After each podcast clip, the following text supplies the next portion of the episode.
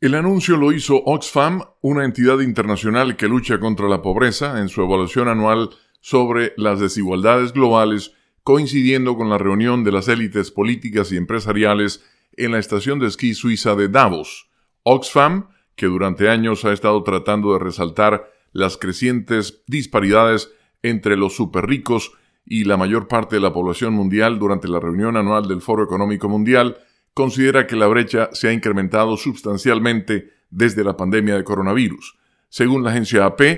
el grupo señala que las fortunas de los cinco hombres más ricos del mundo, el director ejecutivo de Tesla, Elon Musk, Bernard Arnault, presidente de la empresa de artículos de lujo Louis Vuitton, Moet y Hennessy, el fundador de Amazon Jeff Bezos,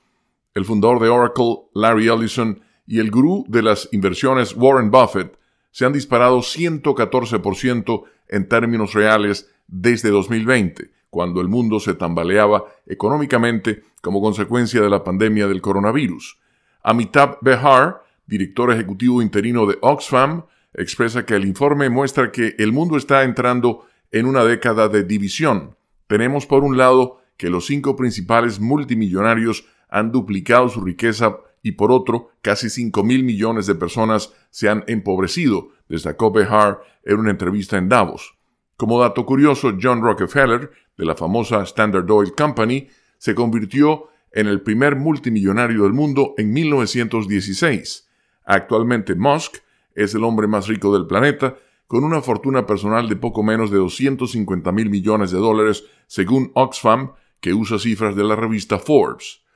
Por el contrario, la organización señala que muchas de las naciones en desarrollo del mundo no han podido brindar el apoyo financiero que los países más ricos ofrecieron durante la pandemia. Además, Oxfam señala que la invasión rusa de Ucrania en febrero de 2022, que disparó los costos de la energía y los alimentos, afectó desproporcionadamente a las naciones más pobres. Con la nota económica desde Washington, Leonardo Bonet, Voz de América.